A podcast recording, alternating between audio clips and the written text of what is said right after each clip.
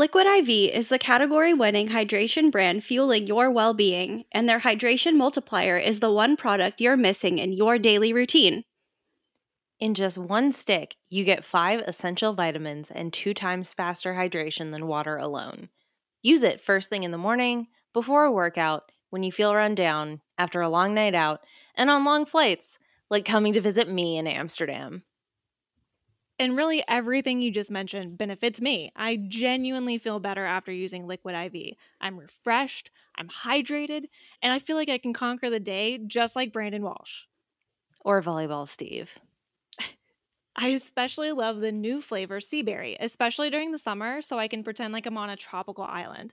Or I'll go with an iconic classic, like the Beverly Beach Club, with a lemon lime flavor while I'm waiting for the grunions to run. Also, it's pretty neat that Liquid I V believes that equitable access to clean and abundant water is the foundation of a healthier world. Get twenty percent off when you go to liquid I V dot com and use code nine oh two one oh. That's nine oh two one oh. At checkout. That's twenty percent off anything you order when you shop Better Hydration today using promo code nine oh two one oh at liquid I V dot com.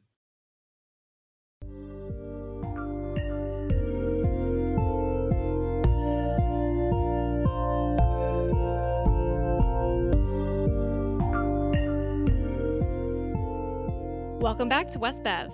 I'm Caitlin. I'm Ariel. And this is your Beverly Hills nine oh two one oh podcast, where we break down every episode of the ten-season show. Today we're talking about Season eight, Episode fifteen, Ready or Not. Mary, what happened this week? Val, unhappy with the deal she made with Noah for only ten percent of P-P A D profits on top of her already inflated salary, dips her toe back into illegal side hustling when she meets Brandon's old bookie, Duke, at sports night. David spies on Noah, clearing out the P-P A D condom machine, and confronts Donna about not making him wait as long as David did to use them. Donna says he's not allowed to care. Also, everyone heard him and Val banging thanks to the thin Walsh walls. David admits the fake dating scheme, but then for real bangs Val, so Donna bangs Noah, but not just because of that. Also, because... Oh god, it's also because they love each other now. Also, since we took care of Ben last week, there's no reason for David to keep working at Rob's Car Wash by hand only. He's now the new Beverly Beat music review guy, because writing isn't about writing, it's about knowing stuff. Also, Terry just eloped with no notice, so we get Janet now. Carly missed a notice about construction near her place because her mom threw it away, and now she has to live at the beach apartment with Donna. Yay. Except Zach uses Donna's minimalist new fashion designs as coloring pages because Steve said, "Why pay a babysitter? I'm here," and then went to sleep. And Donna didn't find out until she was presenting her designs at her job interview, but luckily the man she's interviewing with recognizes genius when he sees it. Emma gives Kelly advice on how to deal with her situation with Doctor Monahan, which is basically outlining how she plans to deal with her situation with Brandon. Catch him saying something incriminating. Emma records a brief conversation with Branda, breaks Kelly's watch, and asks where Brandon got it so she can get Kelly a new one. Throughout all this, Brandon tells Emma it's time for her to leave the Be- Beverly Beat. The Beverly Beat. I cannot speak today. I'm so sorry. Did you catch yourself also saying Branda? Branda! Oh my god. Oh, no, I, but... I perked. I was like... I miss Brenda. Me too. Okay, I'm going to reread that sentence. I'm sorry. Throughout all this, Brandon tells Emma it's time for her to leave the Beverly Beat. She packs up her stuff, but I'm sure this won't be the last time we see her. Meanwhile, Kelly tricks Monahan into being a bad person in front of witnesses, surreptitiously turning on the intercom in the exam room so Brandon and Foundation Director Audrey can hear their conversation. Turns out Doctor Monahan is not the only doctor who can run this clinic, and his replacement will be none other than Doctor Dad Martin. The greatest plot development that has ever happened in all plot developments is just Kelly saying, "No, I've called the only doctor I know who's amazing, and he'll take the job." And has previously been, like, volunteering, right? So it's like the path is clear. And, you know... I think it was last episode when they mentioned that, and I was like, why is Felice talking about Doctor Dad volunteering? Like, we don't oh. see him. We don't know. And then Kelly's just like, he is a volunteer doctor, and he's amazing. You're Which welcome. Is all true. Ugh, loved it. Like, that was the only part I loved about that storyline this week. Fact. Well, outside of Kelly's role in it, but, you know.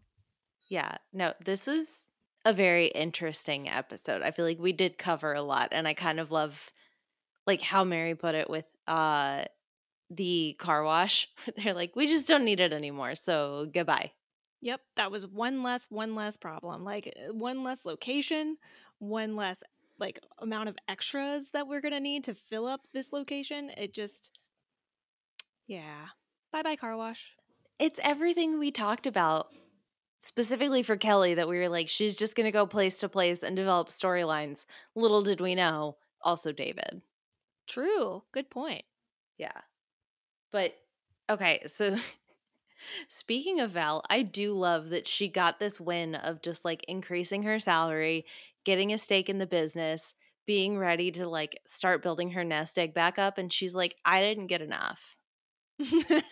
Yeah, she's never satisfied. Like, when it comes to money and boys, like, she legit, it, it's like she can't be comfortable, you know, because the second she is, she's like, nope, I need more. Nope, I need more. Nope, I need more. She's... She just is constantly looking for that validation, and as soon as she has it, she's like, my job is done, and, like, I've protected myself, but now I feel like I need more danger, you know? Yeah. No, she is, like, perfect for the business world, where she's just yeah. like, I did it. I'm ready to move up. Let's right. cut out this middle management, go right back to ownership. Yeah.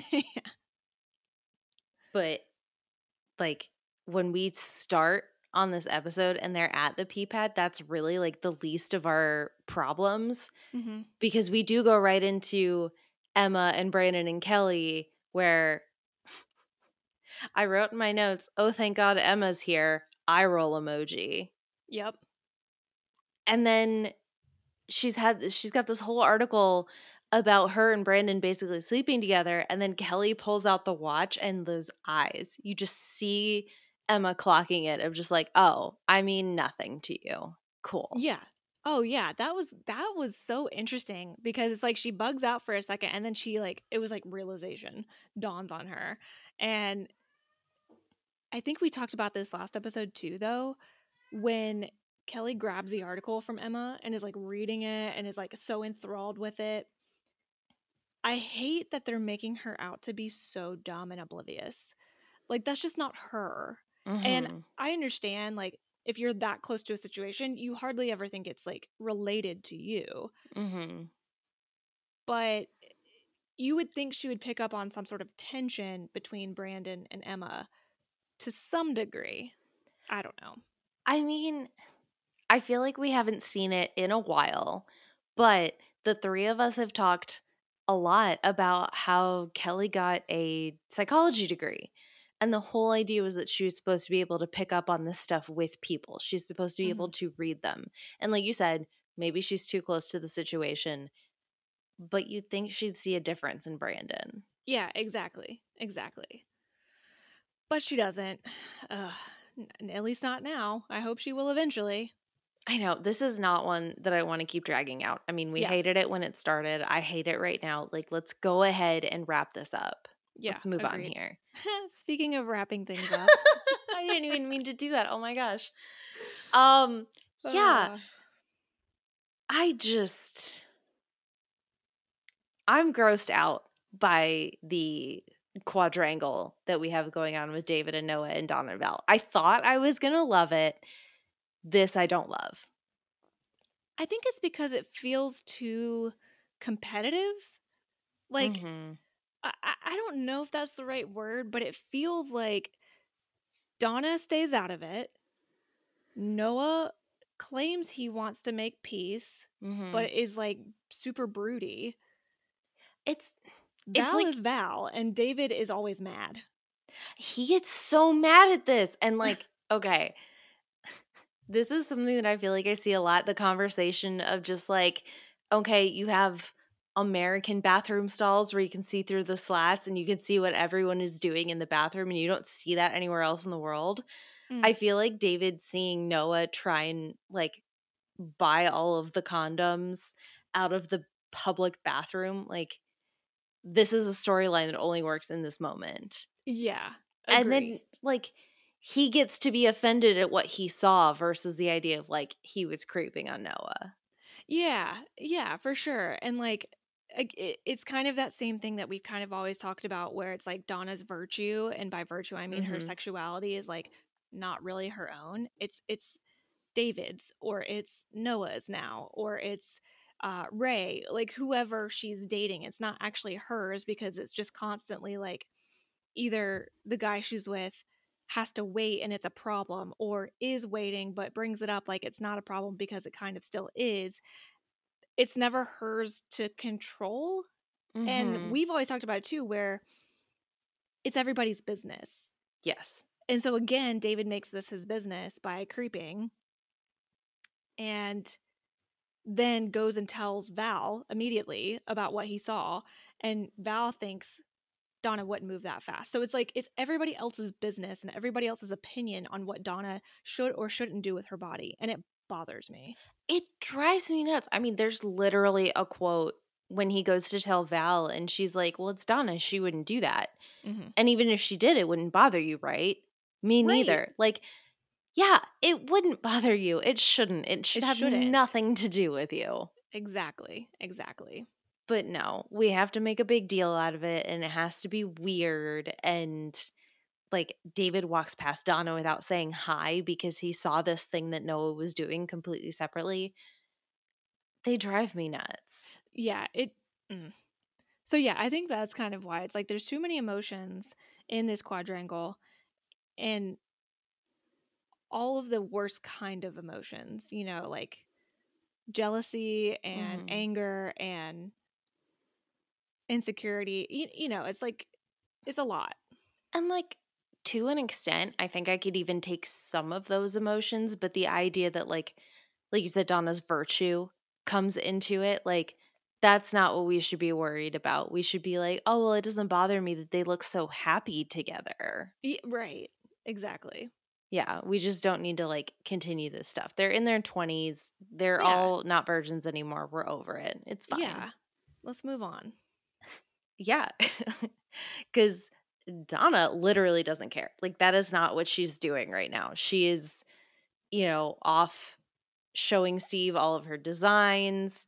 And this is the part where we find out that Carly and Zach have no place to live because their house is being earthquake retrofitted, which I just have to point out. Another thing we've talked about recently is how there's too many places and that Donna has spare rooms. Yeah. And that, like, we need to put people closer together. So I guess now Carly and Zach are going to be living in the beach apartment with Donna. For who knows how long, you know, because I don't – obviously we live in – well, Mary and I live in Georgia.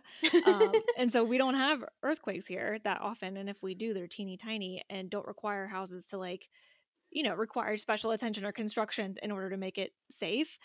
And so I have no idea how long this should take, but presumably at least a couple of weeks, if not more. Like, I would think at minimum two weeks, just because it's like, it's house construction. It's not like you just landscape a yard, you know?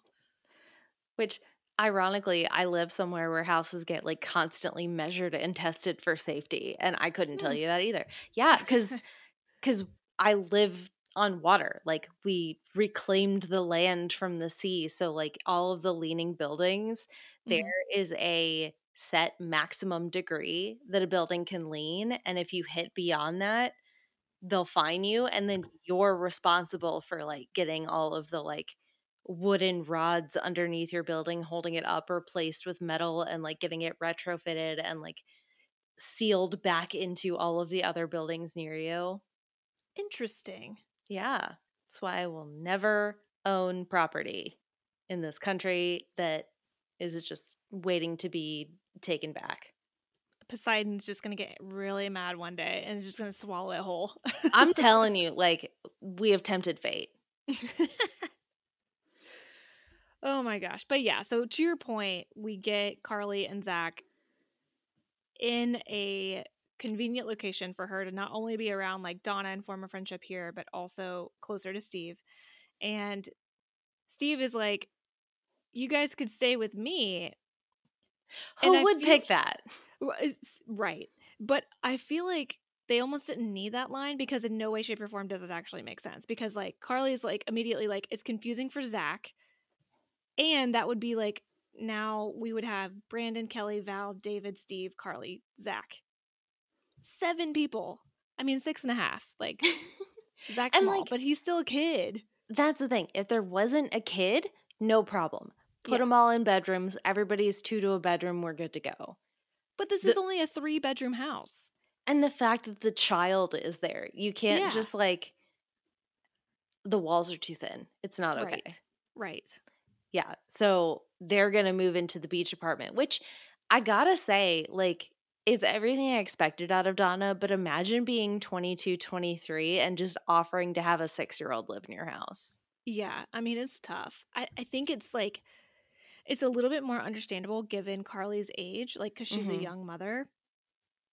And so, but still, like, for just thinking about life stages, right? Like, that's the whole reason why there's been conflict with Steve and Carly is because, like, life stage is just so different. Mm-hmm.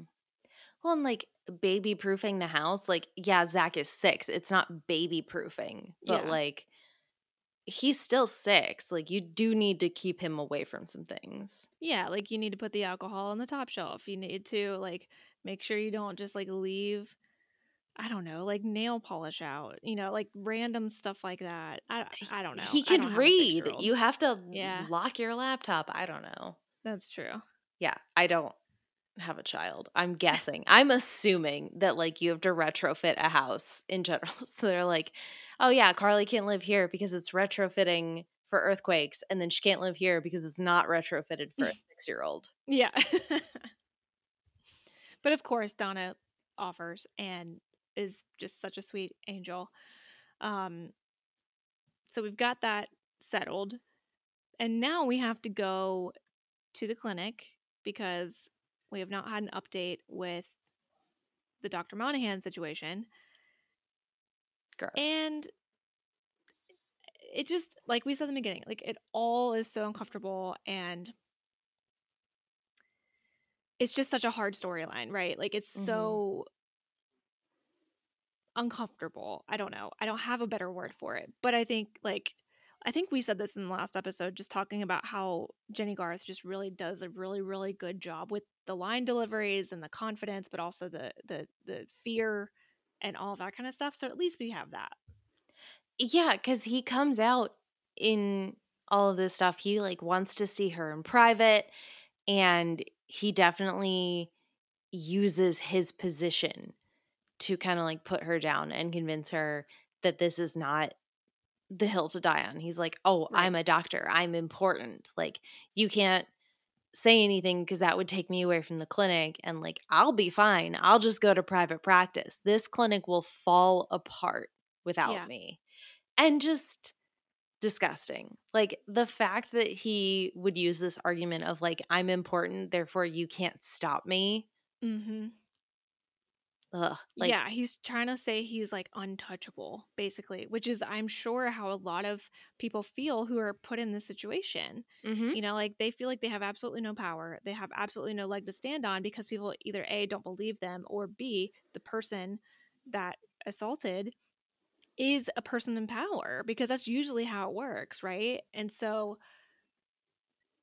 especially, too, because Kelly thought she was speaking in confidence with Audrey, the mm-hmm. foundation director or whatever, and she wasn't. I mean, she was, but she wasn't, because mm-hmm. apparently you have to, like, notify the person that is being reported on about the report, which I get, but it's so gray. It's such a gray area.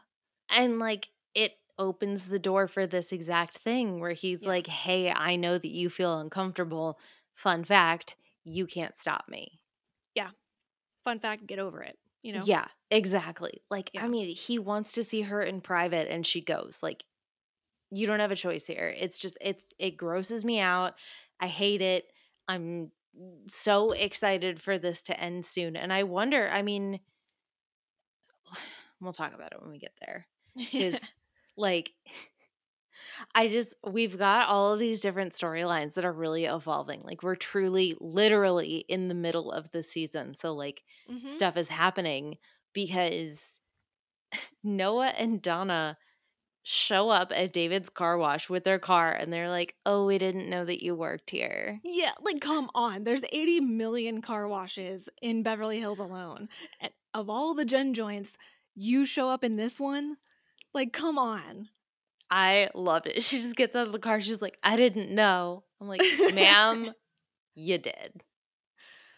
Oh, my God. But what's crazy is, like, okay, two things are crazy here for me. Number one, David tells Donna that she made him wait seven years to have sex with him and accuses her of waiting only seven weeks with Noah. First of all, proving my point from earlier, that Donna's virtue is not her own. Mm-hmm. And then number two, he just is like, oh, by the way, like, me and Val, like, we faked it all. Like, we wanted to make you jealous. I'm like, these two things, what, what, what huh? No, they're not connected. And then, like, it's it's a stupid argument. It means literally nothing. The point that Donna's virtue belongs to no one but herself is the point. But, like, his whole, oh, you made me wait seven years. Y'all started dating when you were like sixteen. Right. There is a huge difference between where you started and where you are now as adults. And let's also talk about, like, all of the stupid, terrible things that David did during their relationship. So, like, right.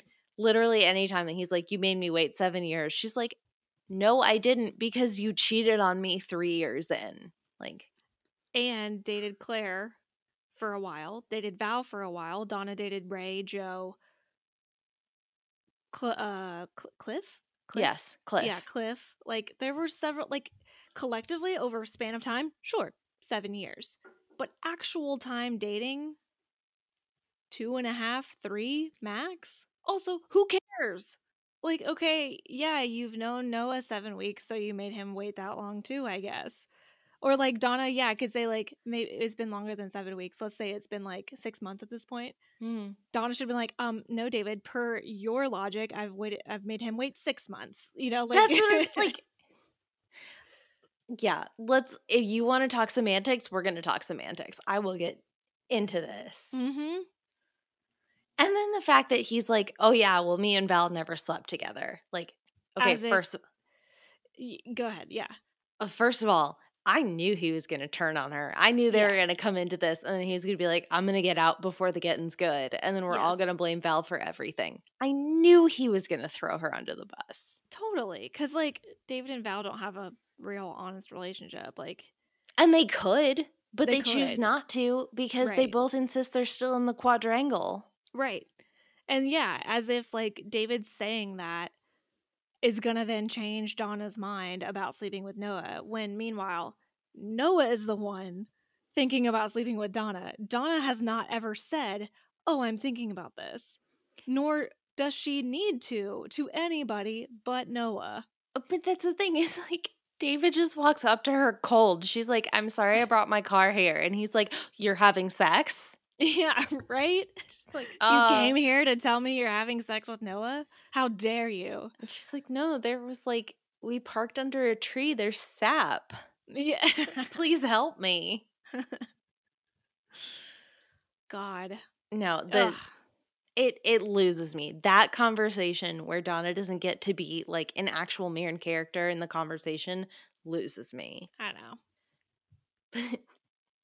Then we also have to set up some information at the Beverly Beat, because it looks like Terry has realized this job is terrible. I'm convinced that she, quote unquote, eloped. Like, maybe she really did get married, but that she's using it as an excuse to leave the job. She's like, oops, sorry. Right. I'm housewife now. Bye-bye. She, like, left on a Friday of payday, made sure the check cleared, and then was like, oh, sorry guys, meant to tell you, I was engaged this entire time and we decided to elope forever away from here. I mean, the job is trash. Let's be honest. So trash. Literally, I think they say later that nobody else applied for the job. They're just like, yeah. Janet, you can have it. Mm-hmm. And yeah, speaking of, we fortunately, like unfortunately, we lose Terry, but fortunately, we get Lindsay Price, and her name is Janet. And spoiler alert for those listening to this, and you guys, she is wonderful. Honestly, like if you're gonna take Terry away from me, and you're going to give somebody else this terrible job, I'm going to assume she's amazing and that I'm going to love her forever. I mean, I do feel like I, there is a connection between me and Janet from moment one. I mean, she literally says, like, I like to keep things on the cutting edge or something like that. And she is, like, sucking up and stuff. So I'm like, all right, I would probably do the same thing if I, like, really needed a job. Yeah. No, absolutely. I would be here just, like, spouting off information that I read on Wikipedia about how to write a newspaper. Yeah, exactly. But, I mean, Brandon and Steve are desperate. Can you imagine? I actually, now that I think about it, would have loved one week where they were like, oh my God, can you believe that Terry eloped and we don't know how to lay out a newspaper? Well, and you would think, like, they would have time to to do an episode like that, or at least some sort of an arc, because we mm-hmm. get things like Stripper Santa and like the teeth mouth commercial. Like, I'm just saying, what they choose to do as filler plot in some episodes, like they could do that. I would have loved just one episode of the Beverly Beat. I think this episode aired in like the first week of January, so it would work to have like, you know, just one random newspaper right after a big holiday just be an absolute nightmare. Right. And just Brayden and Steve totally just like, I don't know, throw this in here. Emma's article is on page one and page nine. And no, we didn't put the continued on page nine. Somehow they got the text backwards. Like, like I could see that. And then like Janet showing up the next week would just be that much more impactful, but mm-hmm. I'm glad she's here. I feel like I have, yeah. you know, tangentially heard about Janet slash actress Lindsay Price mm-hmm. on the show in general.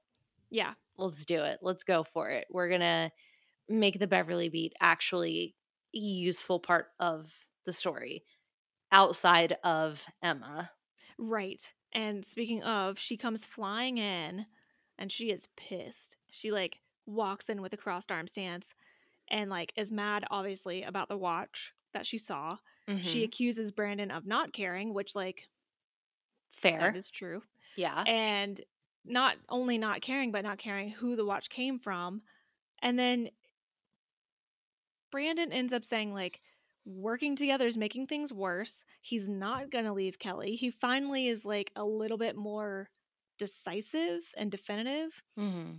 And then he says like she should leave the paper because of this whole scenario. And I'm like, obviously this is nineteen ninety-eight, so things have changed over the years, but I, and I know Brandon has main character syndrome, so there's mm-hmm. that. But sometimes I get really mad when there's a plot line of infidelity. And let's just say, for this example's sake, it's a man and two women. The women are mad at each other, not at Brandon or not at the man, right? Mm-hmm. Like, obviously, in this scenario in nineteen ninety-eight, I will give it a pass because I know that was very, very normal. Mm-hmm.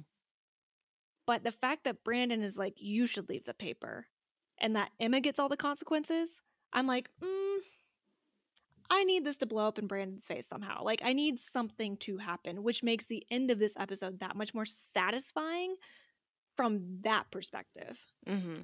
Well, yeah, because like in this scene specifically, you know, we just talked about what happened with Kelly and Doctor Monahan at the clinic.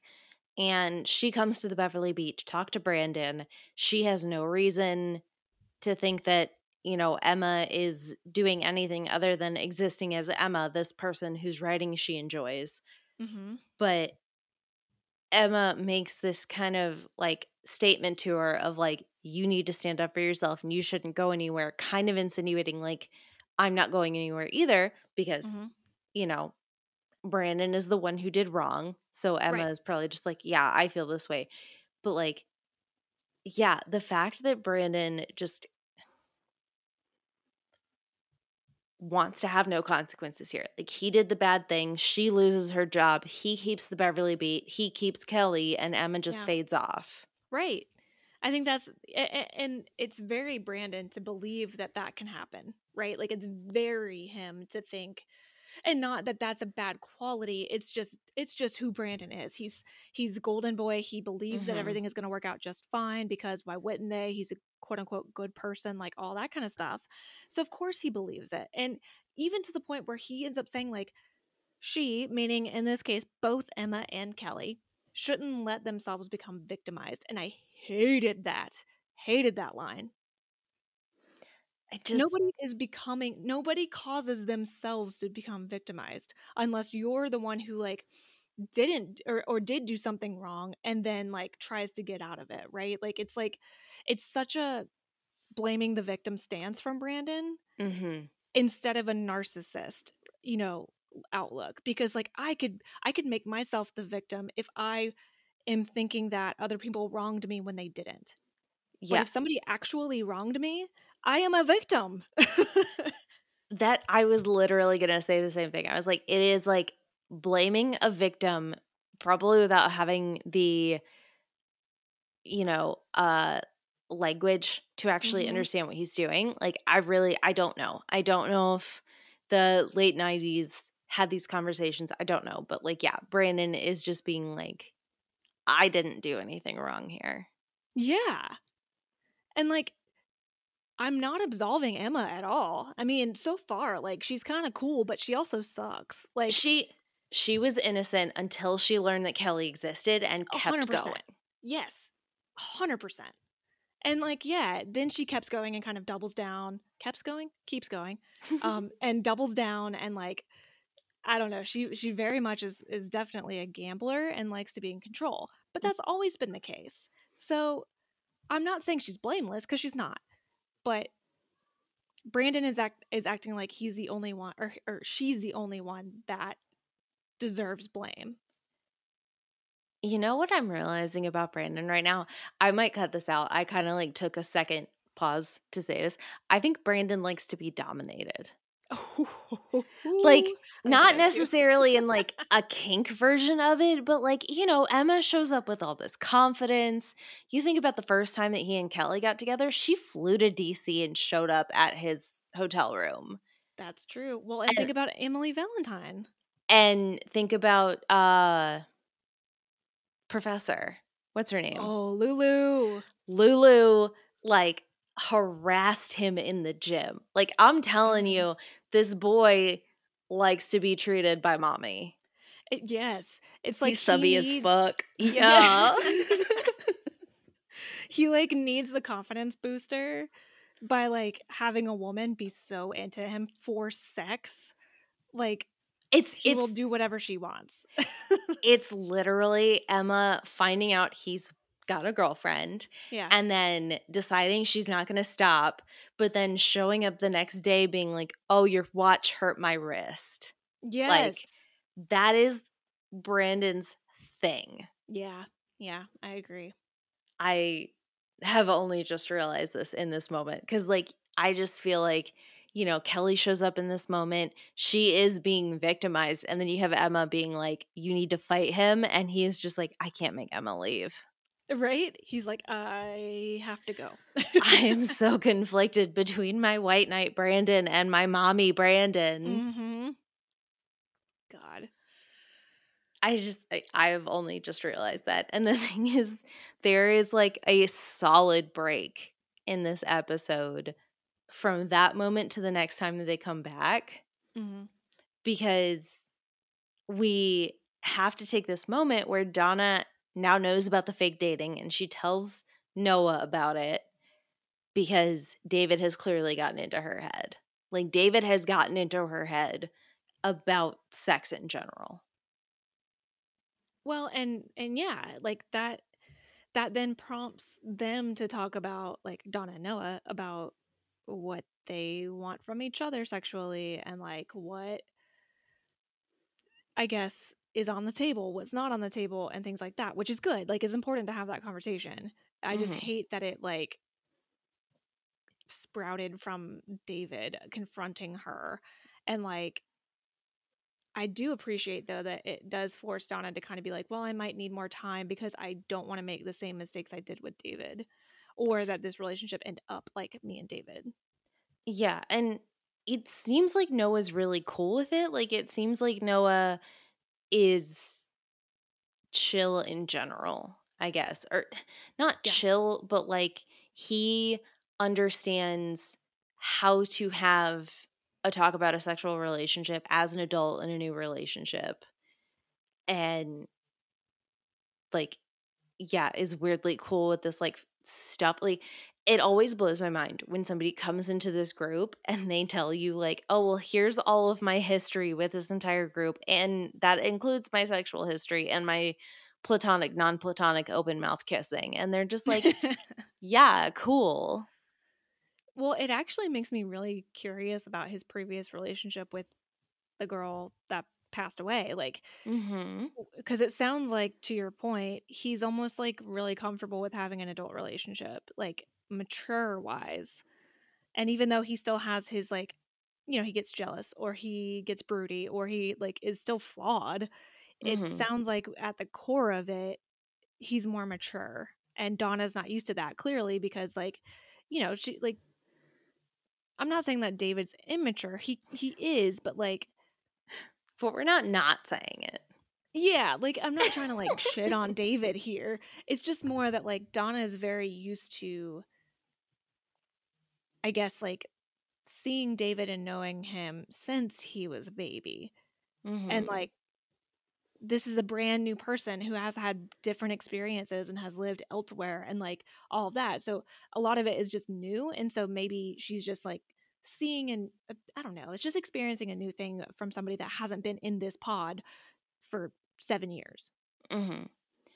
Well, yeah. 'Cause like, I feel like David has a very similar, not reaction, but like he's got kind of a very similar thing where he's very clearly not over Donna because they've been in this pod for seven plus years, and Val is now having to see that, like, he's not over Donna.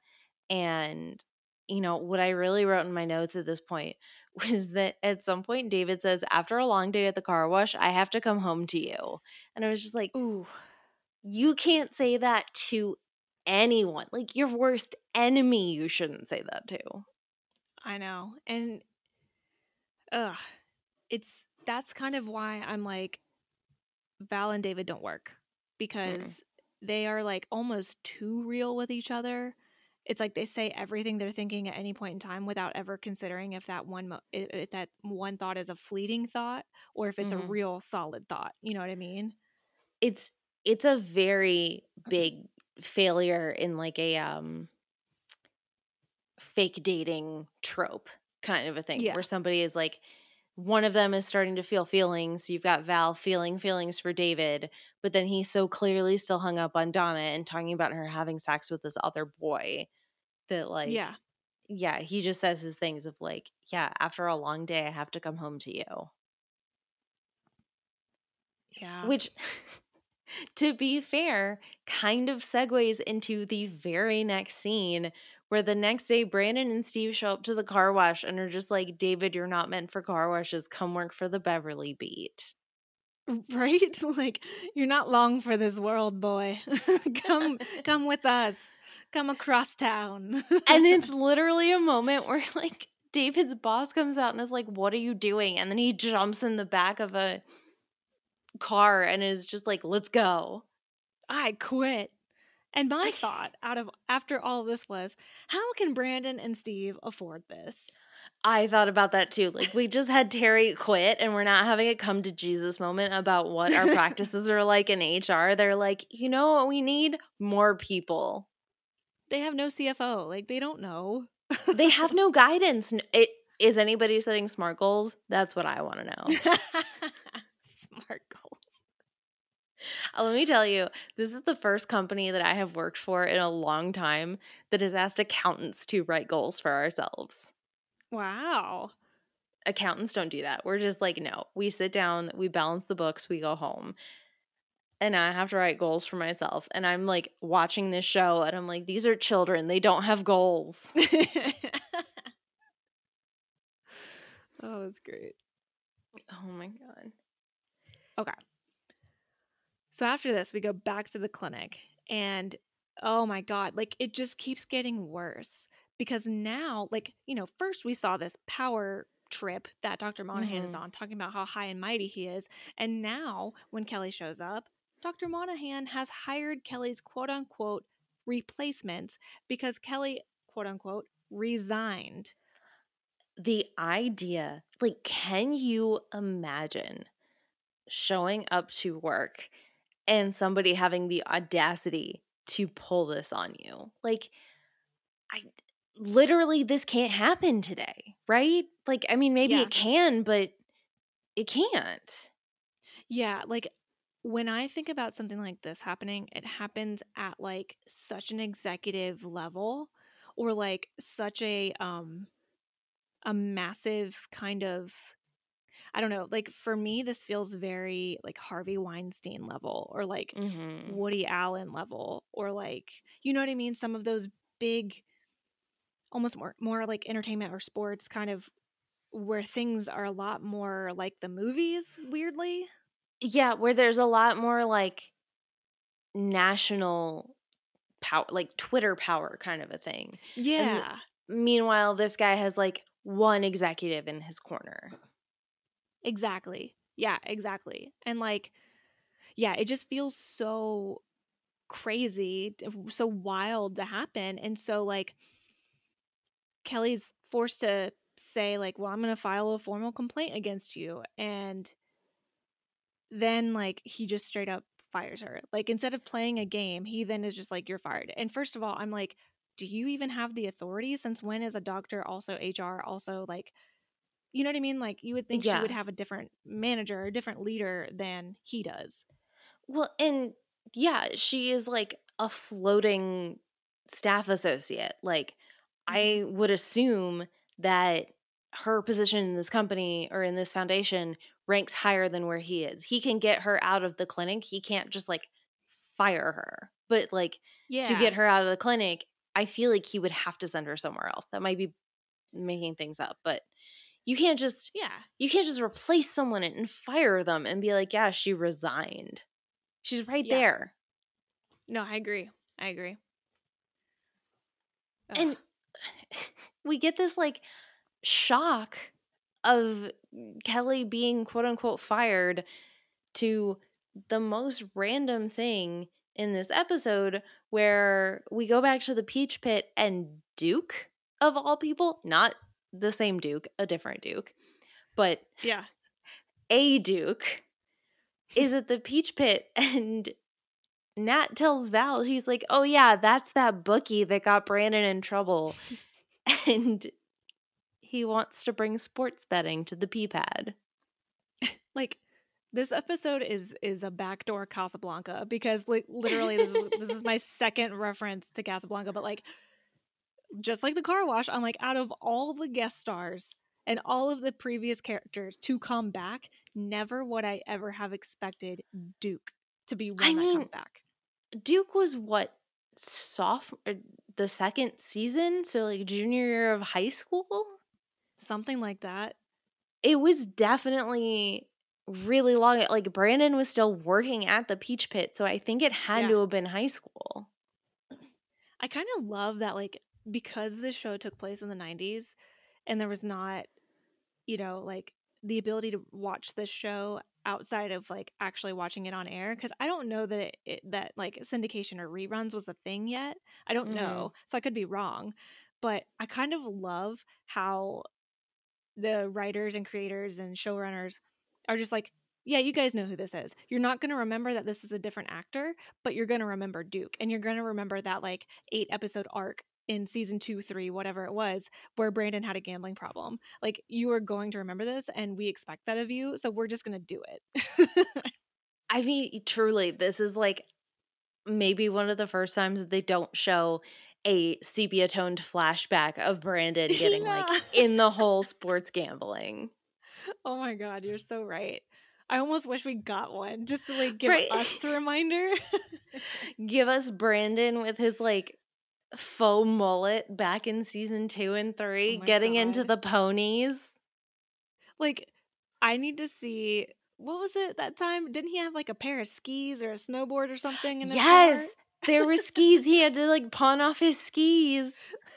Or no, he got the skis because he made money off of gambling. That's right. I need to I, see that again. And and Jim confronting him in the driveway like, what are you doing, son? When he was playing all that loud music in the driveway. Mm. Yeah.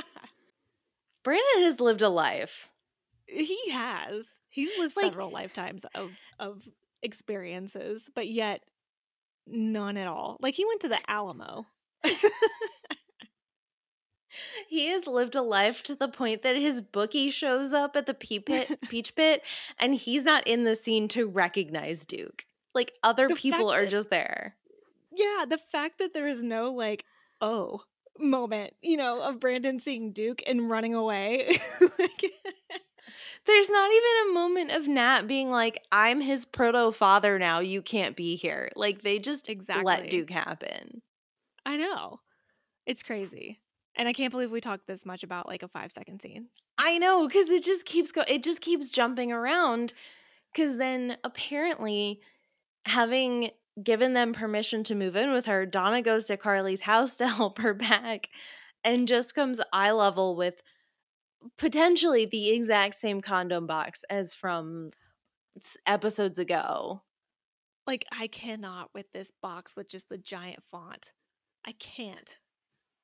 I just, nothing makes me happier than this idea that Donna was like, oh yeah, move in with me. And then immediately sees condoms and Carly's like, oh yeah, they're Steve's.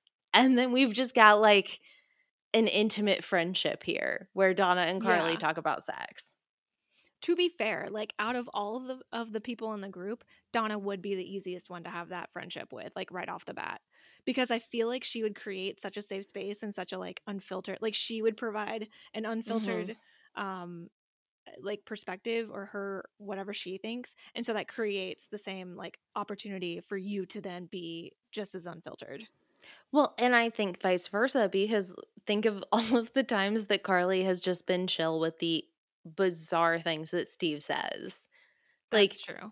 Was it literally last week or two weeks ago with the comedy show? I think it was two weeks ago with the comedy show where he was like, mm. yeah, I cheated and almost got me and Brandon kicked out of college. And she's like, oh my God, I'm laughing.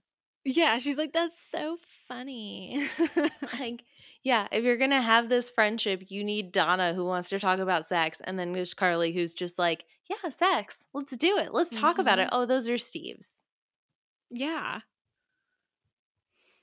It just, I do appreciate this little moment. Like, literally, it's another one that's maybe like a minute long where Donna sees the condoms and then they have a five second conversation. But like, I don't know. I appreciate how Donna can form bonds with people. Me too. And I also appreciate how like, when they are talking about sex, she's like, well, I'm confused because the rules seem to keep changing. And we don't get her talking about her own virtue a lot, like we've talked about, but I appreciate when she does. She's like, mm-hmm. I just don't know what's right. I don't know how to tell what's right. I'm doing my best. I don't have a lot of experience. I'm okay with you knowing that. And I don't really know what I'm doing. Mm-hmm. So I just kind of appreciate that she's so honest about it. She's just, she's very genuine with the way that she talks about these things. Yes. And It it works really well with the two of them. Like, as much as yeah. I love Kelly, I do feel like she's a little more private. And then, like, we're not even yes. going to include Val in the conversation because. Oh, my God. She's the Samantha. And she would literally be sitting there with a tape recorder being like, say it again. I need this for later. Don't ask why. But, like, no. It just – it keeps – going. It keeps kind of changing around everything. We're really doing a lot in this episode, because then we go to Casa Walsh where we've got David and Val, and, you know, David has this new job with the Beverly Beat, despite the fact that I feel like the three of us, all the viewers, and Brandon and Steve know that this newspaper is barely soluble and you're going to be working so hard, you're only mostly getting a salary. David's like, I'm ready to move out and find my own place. Yeah. He's like, I got a job. Better not have learned anything about money since I got in with a loan shark, and I'm going to immediately move to another apartment before I get a paycheck. Yeah. And Val is just like, okay, think about this. Are you doing this because you actually want to move out or because you want Donna? Mm. And fair. And totally fair. And I am a little surprised that that question of just like, hey, I'm going to move out, and Val's response of, are you going to move out or are you moving out just because you want Donna, results in what I'm assuming is David and Val sleeping together. Oh, yeah. Well, just as we were talking about Brandon and his um his thing, I think David's is praise. Like mm. he because when Val says that she's proud of him, he's like, oh boy, that's my cue. Like, it's very, because think about it, like the reason David never told Donna about the money problems he was having and about his living situation, even though she knew about it, but like he didn't want to take the charity, is because mm-hmm. he wanted to do it himself and have Donna praise him for it. He wanted to be able to be in a bad situation and come out of it, and Donna be impressed by his perseverance, by his hard work, by his ability to turn things around. Valerie calls him on his shit, doesn't let him lie to her. Not that Donna let him lie to her, but like she's she's too involved with everything mm. to know people's stuff. And so she calls him out on stuff and then still gives him the praise because, let's face it, Valerie knows exactly what, how to get what she wants, and she wants to sleep with David. So there you go. We go downstairs in Casa Walsh where Emma and Kelly are like making a pasta dinner or something and, you know, having this whole conversation about Doctor Monahan. But what's important in this scene is Kelly takes her watch off so that she can cook, which blows my mind because, you know, everything I wear is made out of rubber or plastic. Like, I don't take nice things off so that they don't get damaged. So when she took it off, I was like, why would you take your watch off? But then Emma like immediately picks it up and just throws it in the water and smashes it with a wooden spoon and is like, oh my God, I'm so sorry. Okay, I gotta admit, I laughed out loud when she took it and dropped it in the pot and started banging on it. And it made me think of, you guys may not know, but like, do you guys remember in one of the Avengers movies, I think it was the main, the first Avengers, when Hulk is all hulked out and he just grabs Loki before he gets to do his monologue yeah. and then just thrashes him back and forth? For some yes. reason, that's how I pictured Emma with the watch. Just like, bah, bah, bah, bah. Oh my God, I can't believe it broke. Yeah. Whoops. Oh no, my gosh. Oh my God. But the moment where she does it and she's like, oh my God, Kelly. And then Kelly and Brandon walk in. And she's like, well, Brandon, where did you get this watch? I really need to replace it for Kelly because I feel so bad. Tell me the exact store that you bought this watch for the exact price. I was so uncomfortable. So uncomfortable. I just wanted to like like get absorbed by the couch. Like just yeah. let me disappear. Just leave the room. Be like, what? I hear someone calling me. Is that my cat? Yeah, like literally I was like, is this Scott's Tots? Because this is so uncomfortable. It was horrible. And she's like, yeah, just tell me where it is. And Brandon's like, I have the receipt somewhere. And she's like, well, go get it. Like, oh my gosh. Like, I kind of want to like go to the next scene with them because there's like a very short scene in between. But yeah, and so like Emma ends up letting Kelly read the column that she wrote. And again, Like, this is, I guess, the second one this episode. And mm-hmm. it's even further into, I guess, the series or whatever it is. And Kelly still does not put two and two together. It was making me so mad. Right. 'Cause, like, and, like, it's just, it's so obvious at this point. Mm-hmm. And I I was trying. I was like, maybe it's not so obvious if we're not the viewer who has, like, third-party omniscience or omnipotence mm-hmm. where we're like, we know all of these things.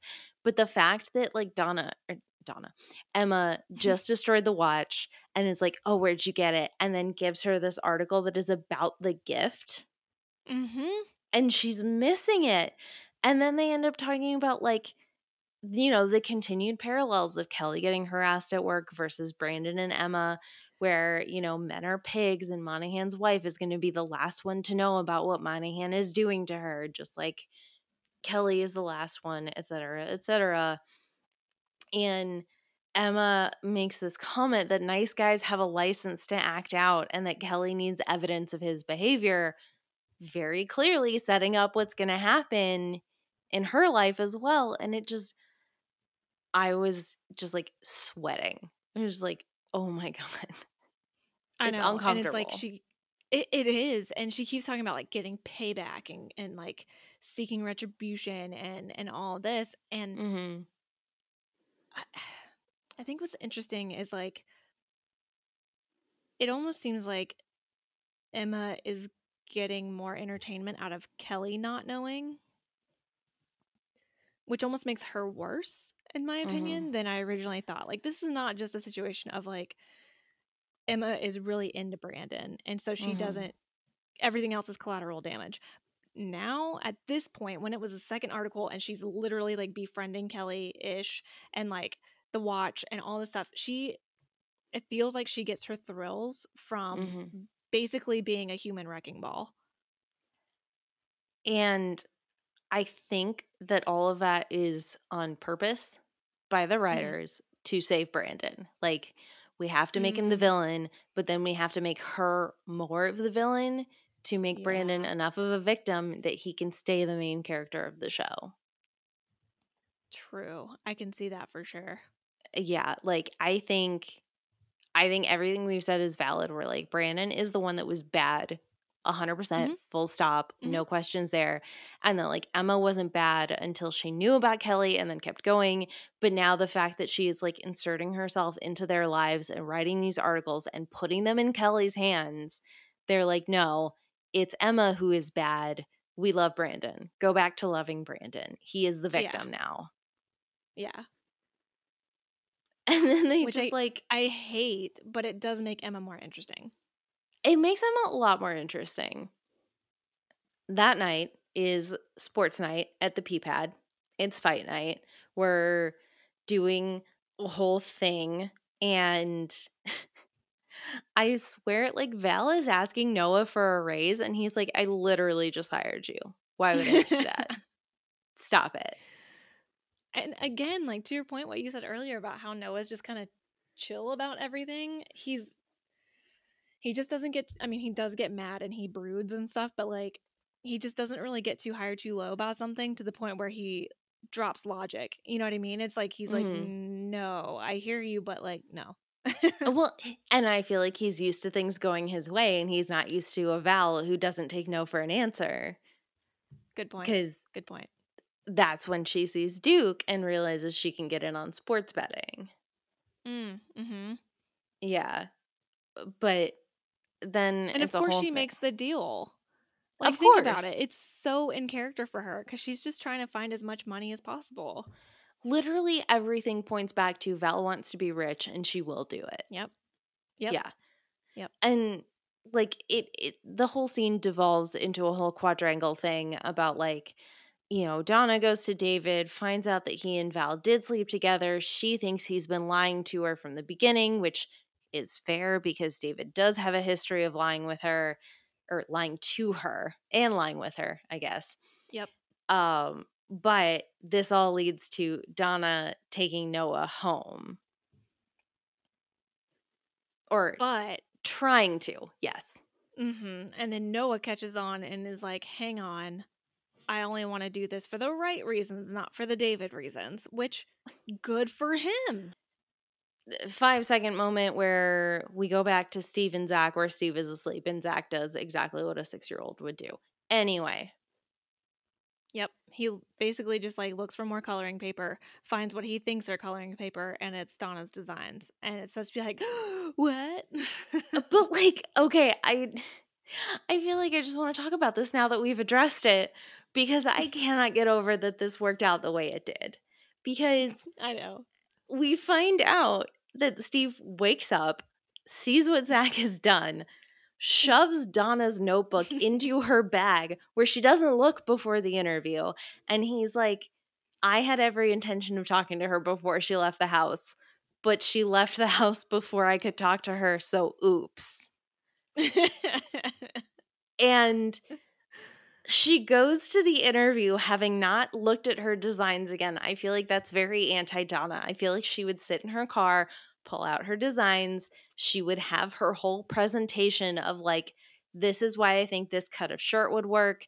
You can see these outfits that I've built together. But no, she goes to the interview. The guy opens the pages. It's all covered in, you know, six-year-olds' crayons. And he says like, oh my God, you draw like a five-year-old. You're a genius. And then she calls it Child's Play as if that's not a play on words. I'm sorry, Child's Play is the name of the Chucky movies. I'm not interested. And then, like, apparently the job is only for six months, so I have no idea how fashion jobs work. I, I it was a five-second interview for a six-month job. I guess that works out. Yeah, sure. I just fast I fashion T M. I just can't believe that this is how this worked for her. Well, and then, yeah, like, I, I think the last – do, do we see them again? I don't think Maybe so. We I don't. think I think that they see her drawings, think they're amazing, even though they look like they've been done by a five-year-old.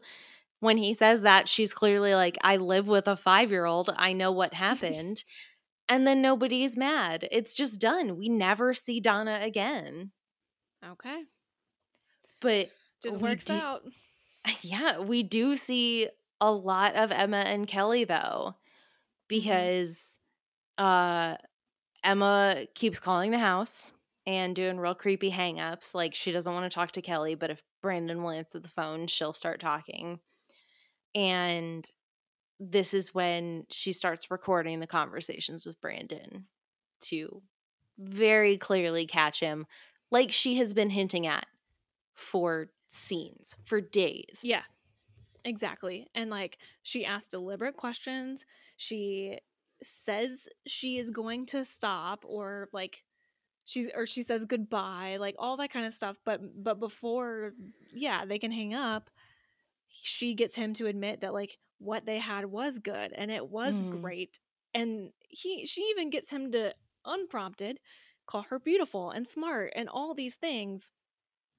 And yeah, then we see her hitting pause or whatever on the record, the tape record thing.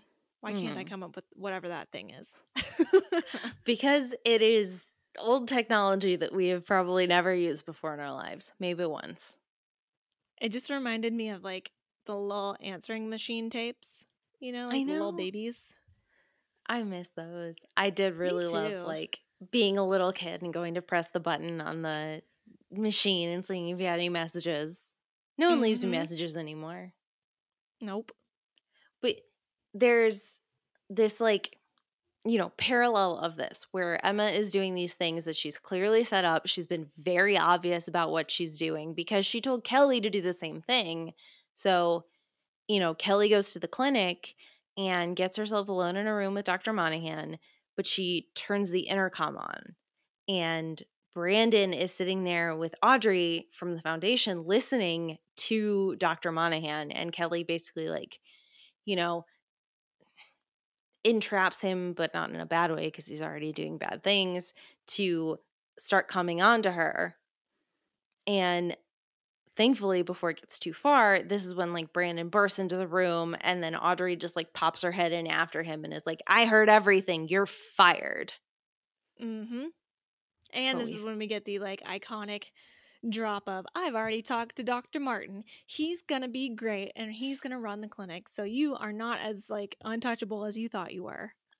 If this doesn't turn into Doctor Martin being the uh, contractually obligated Nabuccio of seasons eight, nine, and ten, I will be so sad. Like, I just want Doctor Dad to be there at all times and to just be happy and everyone to have a father figure in him because Nat has a baby. Nat is busy.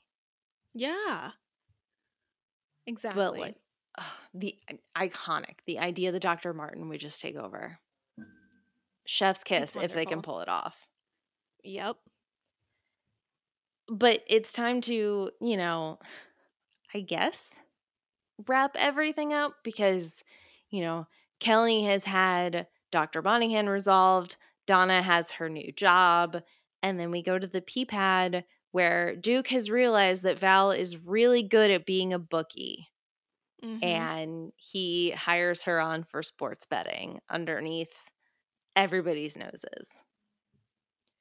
And it's smart because Val is discreet. Val is good with money. And she is also like a much better looking bookie than Duke would be. And she has no history of being a bookie, so nobody should suspect anything.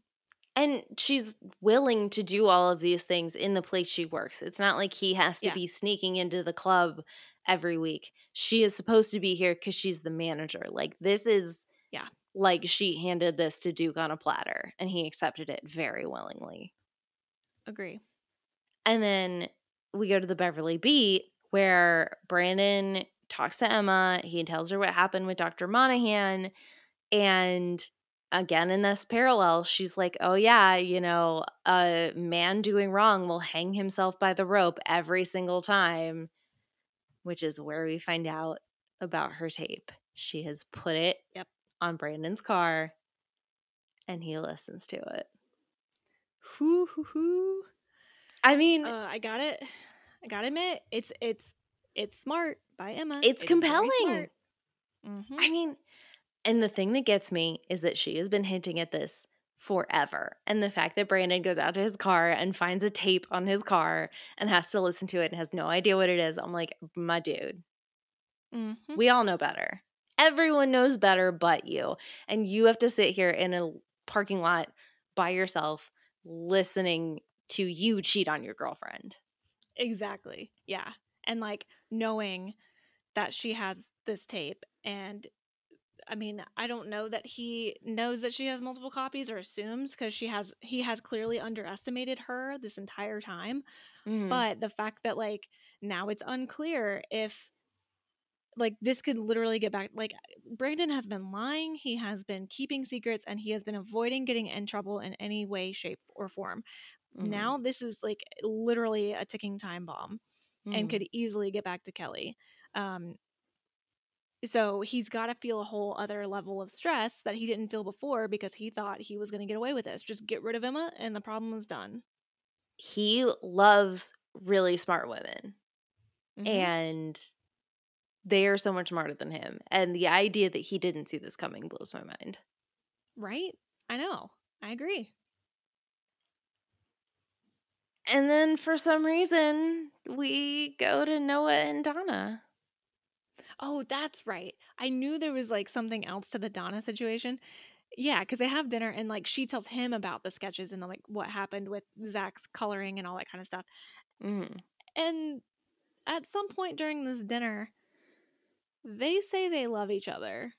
I know. And like that is like the trigger in Donna's brain. Like, mm-hmm. if if you can say that genuinely to Donna, she is in your corner for the rest of your life. Totally.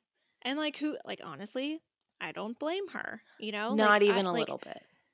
She is afraid that she wants to – like, she sees her value in the strength of a relationship. Mm-hmm. And so – clearly with David, she – you know, he told her he loved her and then just kept lying to her. Noah has been honest outside of the whole like Grinch stuff that we saw in the Santa episode. Like she's been doing everything she can to make this a solid foundation. Right. And she is like, she gets her proof and her way that this is a solid foundation by Noah being the first one to say that he loves her. Mm. And I get why they put this in here. I get why they have to yeah. say they love each other. I get why we get another sex scene, because that has just been the direction that the show is going. But I feel like we mm-hmm. could have ended this on Brandon hearing Emma's tape and being totally fine. Like, I don't yeah, – I agree. Maybe you flip the two. I don't know. I don't know yeah. that I agree with this being the end point. I think the Brandon stuff should have been the end point. I agree. I agree. But it's yeah, more compelling they, that way.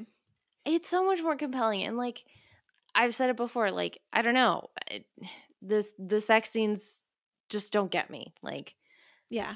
Sure. Happy for you, Noah and Donna.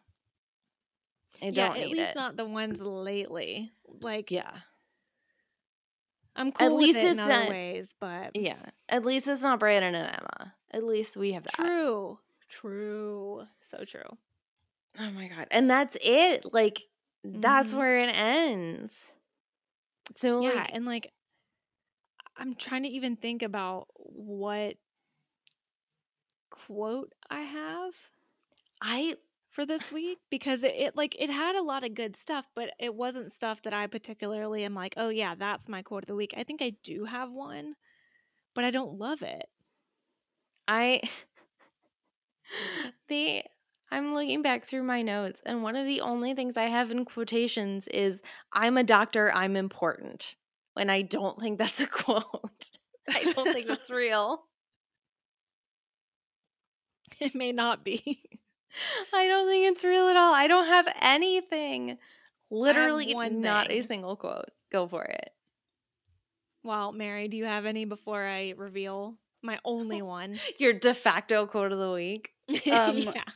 I have some very valuable writing advice from Brandon Walsh, a writer. Yes. And that it's not writing a story, it's knowing the subject. Oh my God. I forgot he said that. You did mention that in your synopsis. Like, you paraphrased it. Oh my God. I can't believe a writer wrote those words. The writer just devalued his own writing. Do you think they were literally like smoking a cigarette being like, I can't believe I'm paid for this? Yeah. Like, this is the one, maybe that wasn't the real quote, but it's the take that they got for like, like maybe Jason messed up the line and that's what he accidentally said. And the writer was like, you got to be kidding me. Oh my God. Like, I cannot just imagine writing something for a show with a writer character and making them say that. Because writing right. isn't fucking easy. Like, no. It feels easy sometimes, but, like, it's not. Like, making the words come out in the right order is really fucking hard. Yeah, like, and, like, telling a story? Like, are you kidding me? Do you know the gif from New Girl? I don't even know what episode it's from, but Winston is eating a full cake, and then somebody says something, and he just looks up and throws the entire cake on the floor. Like, that is what I picture here, of just, like, somebody has their entire script, and then that's it, and they're like, cut, we got it. And a writer is just like, fine. Oh, man. Well, that is a much better quote than mine. Mine is – God, it's so stupid.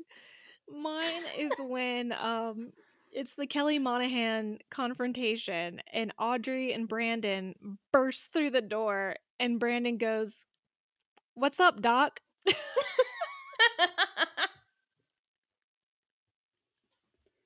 Why did I write that down? Okay, but that's good. Love it. I love it so much. Oh, he just needed a little carrot. Nothing would have made me happier. Oh, my God. Uh, Mary, God. What about you? Um, so, like, I don't even have a moment that I wrote down that really stuck out to me. Um, I will honorable mention um, Emma just killing Kelly's watch, just brutal murder. Um, but also just the name of the car wash, Rob's Car Wash, by hand only. I'm going to miss it. It made we me so happy. that yeah. they were just like, they just drove up and were just like, you want a new job? And he said yes. He didn't ask any questions. Not I even mean, a- as far as he knows, there's no manager because no one is there to train him or help him clock in or anything. True. Who gave him this job? I actually kind of very much look forward to David working at the Beverly Beat. Like, I, nothing would make me happier than all six of them, seven of them, however many there are right now, working at the Beverly Beat and then just being like, who signs the paychecks? Have Have either of you gotten paid yet? Even Steve is just like, no, I haven't gotten paid. I thought Brandon was handling. I thought you were handling. It's just, oh my God, nothing would make me happier.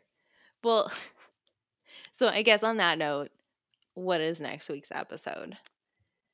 All right. For next week, we have season eight, episode sixteen, Illegal Tender. Illegal Tender. Maybe it is about, like, the legalities of the Beverly Beat. Oh my God. Truly, like, nothing would be more real life than them just constantly facing adversity because they're like, you know, you don't have a business license to be a newspaper. Right. Like, it comes out that, like, some other rival newspaper in Beverly Hills or, like, you know, adjacent to whatever Beverly Hills is adjacent to comes back and they're like, we found out through our investigation that you guys aren't a legitimate business. Brandon shows up in makeup again, and it's like old Jason Priestley talking to young Jason Priestley, but it's other newspaper Jason Priestley talking to this newspaper Jason Priestley. But also Rush Sanders and his sweatshop are behind getting them shut down, even though Rush oh Sanders gave them the paper. Oh my God, the ultimate long con. Rush telling Steve he's proud of him and then turning around and having him in his sweatshop shut the paper down. I would I give anything for Rush to be like, just kidding, Steve. I'm unproud of you. Oh, man. Oh my gosh. I cannot wait. So we will find out next week. And until then, you can follow us on Instagram at backtopodcast. You can also shoot us over an email at backtopodcast at gmail dot com. That's B A C K T O podcast at gmail dot com. And don't forget to go into your podcast app and rate, review, subscribe, share it with all your friends and family. All that stuff really helps us get seen and build a community, and then we can give you all a better product. And if you give us a five-star review in Apple Podcasts, we'll give you a shout-out on the show because we really appreciate you. So until next week, from all of us at Back to Podcast, I have to go draw in a sketchbook like a five-year-old. I have to go quit my job by saying I'm eloping. And I gotta break character by going to sports night. Bye. Bye. See ya.